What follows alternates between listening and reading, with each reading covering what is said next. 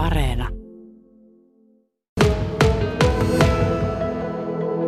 Ihan hyvää kuuluu tällä hetkellä. Me on saatu tehdä meidän kevätkiertuetta täällä Suomessa ja, ja tota, ne on ollut ensimmäisiä keikkoja tänä vuonna, mitä, mitä ollaan päästy soittamaan. Ja, ja tota, toivotaan, että mennään valoisampia aikoja kohti. Ilmat alkaa kirkastumaan ja näin päin pois. Että toki tietysti maailmalla huolestuttavia juttuja, mutta, mutta yritetään pysyä silti positiivisena ja, ja katsoa niin kuin, niin kuin tulevaisuuteen jotenkin, että, että tässä pari vuotta oltu koronakurimuksessa ja, ja, ja nyt sitten näitä maailmankuvioita ihmetellään, niin, niin jotenkin tuntuu, että ehkä tämmöisessä, tämmöisessä elämänvaiheessa niin kulttuuri ja musiikki nousee vielä niin kuin korkeampaan niin kuin merkitysarvoon, että, että pyritään sitten noilla keikoilla tuomaan semmoista helpotusta arkeen näille meidän faneille. Maailmassa on myllerrys käynnissä ja, ja monet ikävät asiat tulee uutisista läpi ja niitä varmaan jokainen meistä seuraa aika tarkastikin, niin onko niinku sullekin toi esiintymislava ja se musan soittaminen semmoinen tietynlainen pakopaikka, että sä voit niinku sen keikan ajaksi niinku keskittyä siihen ja unohtaa kaiken muun? No ehdottomasti, että kyllähän se on semmoinen paikka, missä, missä tota saa purettua sellaisia asioita, mitä ei oikeastaan muualla saa, että siinä on jonkinlaisesta sellaista katharsiksesta kyse aina, että, että tota, ensinnäkin se vuorovaikutus yleisön kanssa ja sitten sen musiikin kautta niin tunteiden purkaminen. Ja se on mulle ollut aina semmoinen tosi tärkeä asia ja, ja tietenkin niin kuin esiintyminen ja musiikin tekeminen on itselle intohimo, että se on sen, kun tuossa huomasi koronarajoitusten aikana, ettei päässyt esiintymään, niin kyllä se, niin kuin, kyllä se tosissaan niin kuin syvällä sisimmässä tuntuu, että se on, se on niin itselle semmoinen tärkeä juttu, että se on vähän niin kuin ehkä urheilijat täytyy päästä juoksemaan välillä, niin, niin se on itselle sama juttu. Ja, ja tota, kyllä sen on huomannut tuon palautteen kautta, että tosi paljon ihmiset saa irti noista live-keikoista, että, että kyllä semmoinen niin kuin aito vuorovaikutus kaikessa on tosi tärkeää. Mitä sulle tapahtuu siellä lavalla, kun se keikka alkaa, tai ennen sitä keikkaa, niin osaatko sä kuvailla, että mit, mitä Erja Lyytiselle tapahtuu siinä, kun se kaikki muu sitten kuitenkin unohtuu?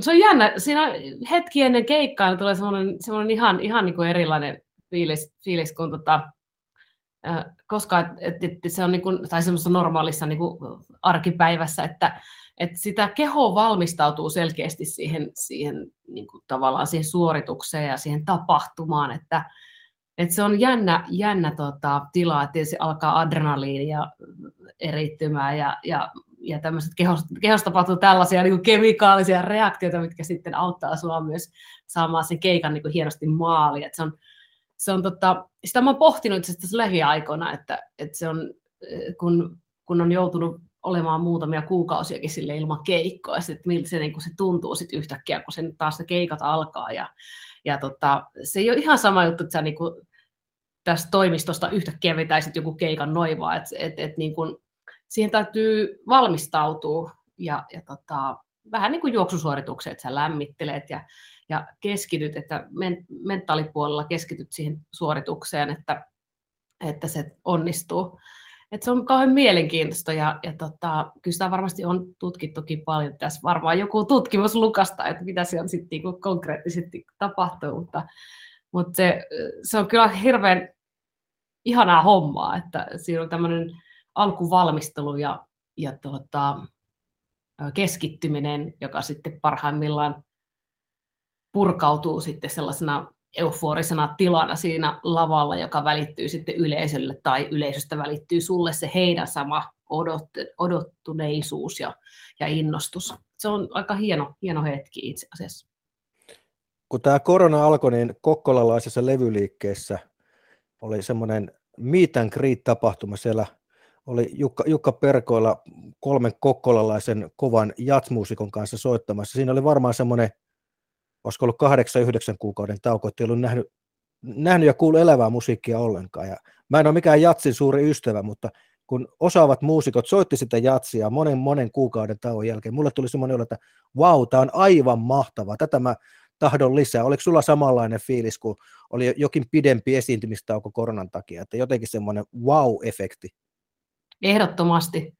Ja tota, et viime vuoden puolella meillä oli sellainen yli puolen vuoden tauko bändillä, ettei päästy soittamaan. Sitten kun kesällä festivaalit käynnistyi taas, niin se oli jotenkin ihan siis kummallista ensin, että mitä täällä niin tapahtui. Totta kai sitten myös ihmiset siinä vaiheessa oli vielä varovaisia, mutta kesää kohti, sit, niin kuin siis tarkoitan varovaisia siellä, siellä keikkapaikalla ollessaan, että, että sitten se siitä kesää myöten niin alkoi vapautumaan, että, että kaikki, kaikki niin alkoi vapautua ja uskaltaa enemmän nauttia siitä tilanteesta, niin kyllähän se niin aika hienoa. Ja onhan toi, niin jos ajattelee, ajattelee tällaista niin kuin musiikillista kommunikaatio siinä yhtyeen ja soittajien muusikoiden välillä siinä lavalla, että et, niin, et miten, miten se, niin kuin mitä sä teet siinä, niin voi vaikuttaa siihen sun kaverin soittamiseen. Ja, ja mäkin olen paljon käynyt pitkin poikin ulkomailla ja joskus käyn aina jameissa soittamassa, niin voi olla, että soittaa jotakin sellaista kappaletta, mitä kukaan ei niin kuin tiedä tai tunne, mutta silti se musiikki niin kuin puhuu. Me ei välttämättä puhuta mitään muuta kieltä keskenämme, mutta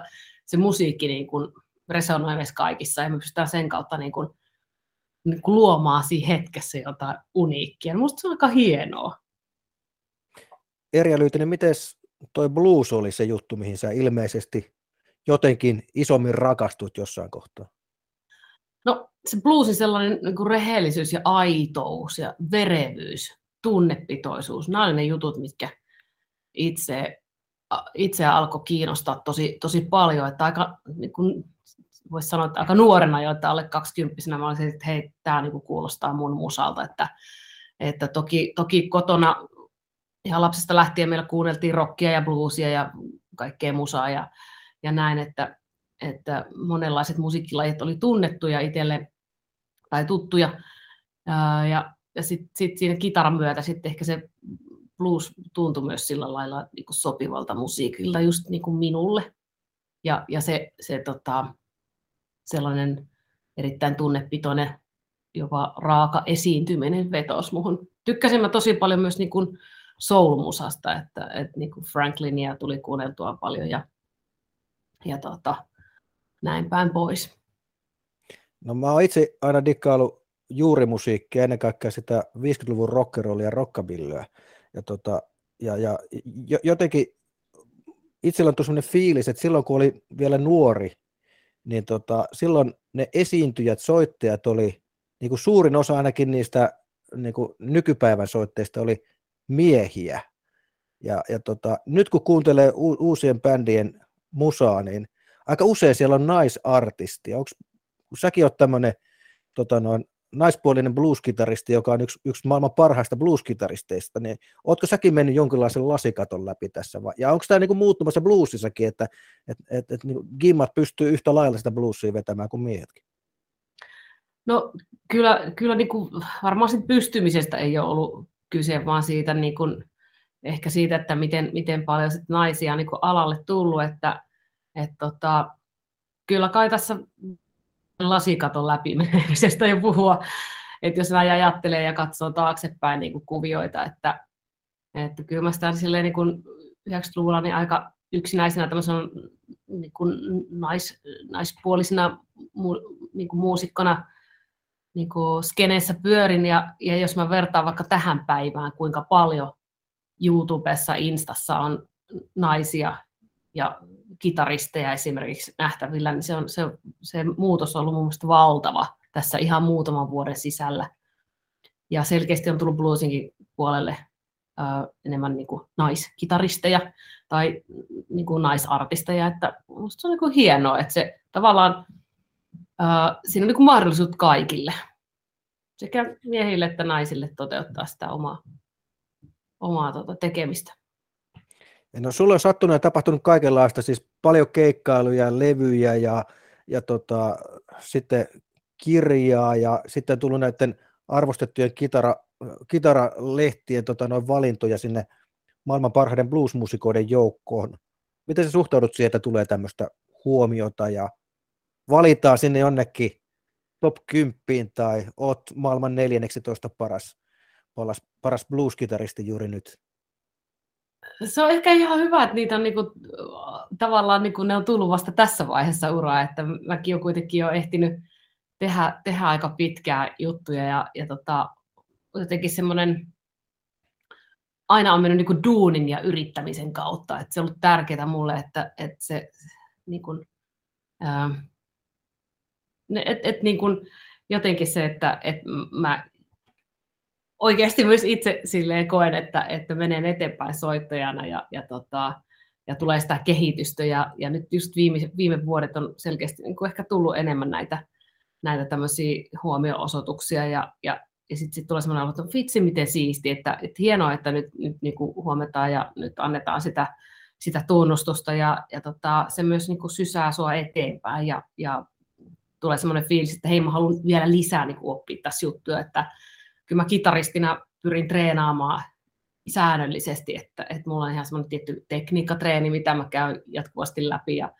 ja nyt tässä tällä hetkellä just teen uutta albumia ja, ja tota, sinne pyrin tekemään sellaisia kitarasovituksia ja kitarajuttuja ja soundeja, mitä ei ole aikaisemmilla levyillä ollut. Ja, että kyllä sille itsellä on semmoinen tosi niin kuin, syvä palo kehittää itseään niin kuin soittajana ja muusikkona. Et, et, tota, tuntuu, että tässä ollaan vielä alkutaipaleella, vaikka siis toki parikin vuotta jo skenessä pyörinyt, niin, niin tota, se on myös hyvä asia, että siellä tuntuu, että sitä ammennettavaa riittää vielä. Sä oot keskiviikkona esiintymässä Kaustisella, joka on tunnettu pelimanni pitäjä, kansanmusiikki pitäjä. Mitäs sä luulet, kuinka hyvin pelimanni pitäjässä niin tota, blues istuu sitten kuuntelijoille, jotka tulee paikan päälle katsomaan sun keikkaa? No eikö blues on nimenomaan pelimanni musiikkia, että et, tota, joo, me ollaan siellä kansantaiteen keskuksella esiintymässä ja mä oon niin ensimmäistä kertaa esiintymässä siellä ja tota, toivotaan, että jengi löytäisi hyvin paikan päällä ja pakko sanoa, että mun oma ukkinikin, edesmennyt ukkini oli myös pelimanni aikoinaan, että soitti haitaria ja viulua ja näin, niin kaikki musiikkihan yhdistää. Et se on, et kyllä mä koen, että semmoinen pelimanni henkisyys on myös bluesissa aika vahvasti läsnä. Tuossa puhuttiin jo siitä, että se esiintymislava on sulle ja varmaan sitten se konsertti tai keikka on myös yleisölle semmoinen jonkinlainen pakopaikka.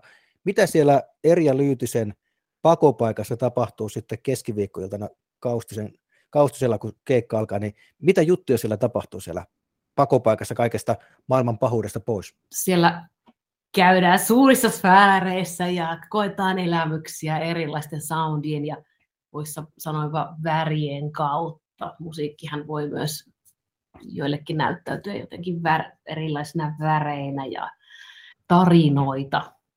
Tarinoita, koskettavia tarinoita ja se, niin kuin siinä hetkessä olemista. Se on tärkeää siinä, siinä just siinä hetkessä, että pystyy niin kuin nauttimaan siitä, mitä just nyt tapahtuu, eikä murehdi huomista, eikä harmittele eilistä.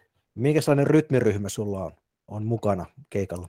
tiukka rytmi, rytmä, rytmä, ryhmä mukana ja siellä on Iiro Laitinen rummuissa ja Tatu bassossa ja Miika Aukio koskettimissa. Ja, ja tota, me ollaan soitettu jo, Tatun ja Iiron kanssa ollaan soitettu jo vuodesta 2017 ja tehty tosi paljon keikkoja ympäri maailmaa, että et tota, todella, todella kovia komppijäviä ovat ja, ja haluavat just tehdä tätä mun juttua ja ja tota, ollaan, ollaan tosi hyvillä fiiliksillä menossa studioon ja uutta matskua tulossa. Tässä on tämmöistä niin kuin kevään semmoista odottavaa niin kuin toiveikasta fiilistä myös tällä hetkellä menossa.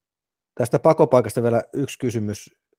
Onko sinulla jotain muuta pakopaikkaa, kun haluat niin kuin jotenkin pois, pois niin kuin ehkä maailman kiireistä tai uut, uutisista, niin onko mitään muuta pakokeinoa sulla kuin toi musa, mitä sä soittelet tai kuuntelet, niin on, onko jotain muuta semmoista, mistä, millä sä saat ajatukset pois muista jutuista? No jos on vaan mahdollista, niin kyllä mä menen metsään. Et me sit, sit voi niinku mennä joko päiväreissulle tai, tai tota, sitten jollekin vähän pidemmälle vaellukselle, että mehän on täällä Suomessa tosi upeita metsiä, ja, ja tuota, se ei maksa mitään mennä metsään kävelylle tai, tai tuota, vaellukselle. Et se on itselle aina tosi tärkeää, että muutama kerran vuodessa mä pyrin tekemään sellaisia reissuja ja, ja olemaan sen kauneuden ja sellaisen, sellaisen tota, rauhan ympärillä ja, ja tota, toivoisin, että semmoinen säilys, säilys ikuisesti meillä täällä maailmassa. Me tehdään haastattelua videoyhteyden välityksellä. Mä näen, että siellä sun takana on kitara. Voiko sanoa, mikä kitara se on ja soiko tuo sitten Kaustisen keikalla? Toinen, toinen samantyyppinen tulee mukaan. Toinen itse asiassa Juha Ruokankaan mun kanssa yhdessä suunnittelema tämmöinen siis oma malli mulle. Ja tuota, sitä on kyllä tullut soiteltua, että suomalaista, suomalaista tässä suosittu ja, ja meillä on tosi paljon taitavia tekijöitä Suomessa, mikä on todella hienoa. Onks Mutta noi... tullaan kuulemaan suomalaista, kitara, suomalaista kitarasoitinta, tullaan kuulemaan kaustisilla. No hyvä, hei tota, sen verran vielä kysyn kitarasta, että onko nuo kitarat vähän niin kuin lapsia, että ne on kaikki yhtä rakkaita?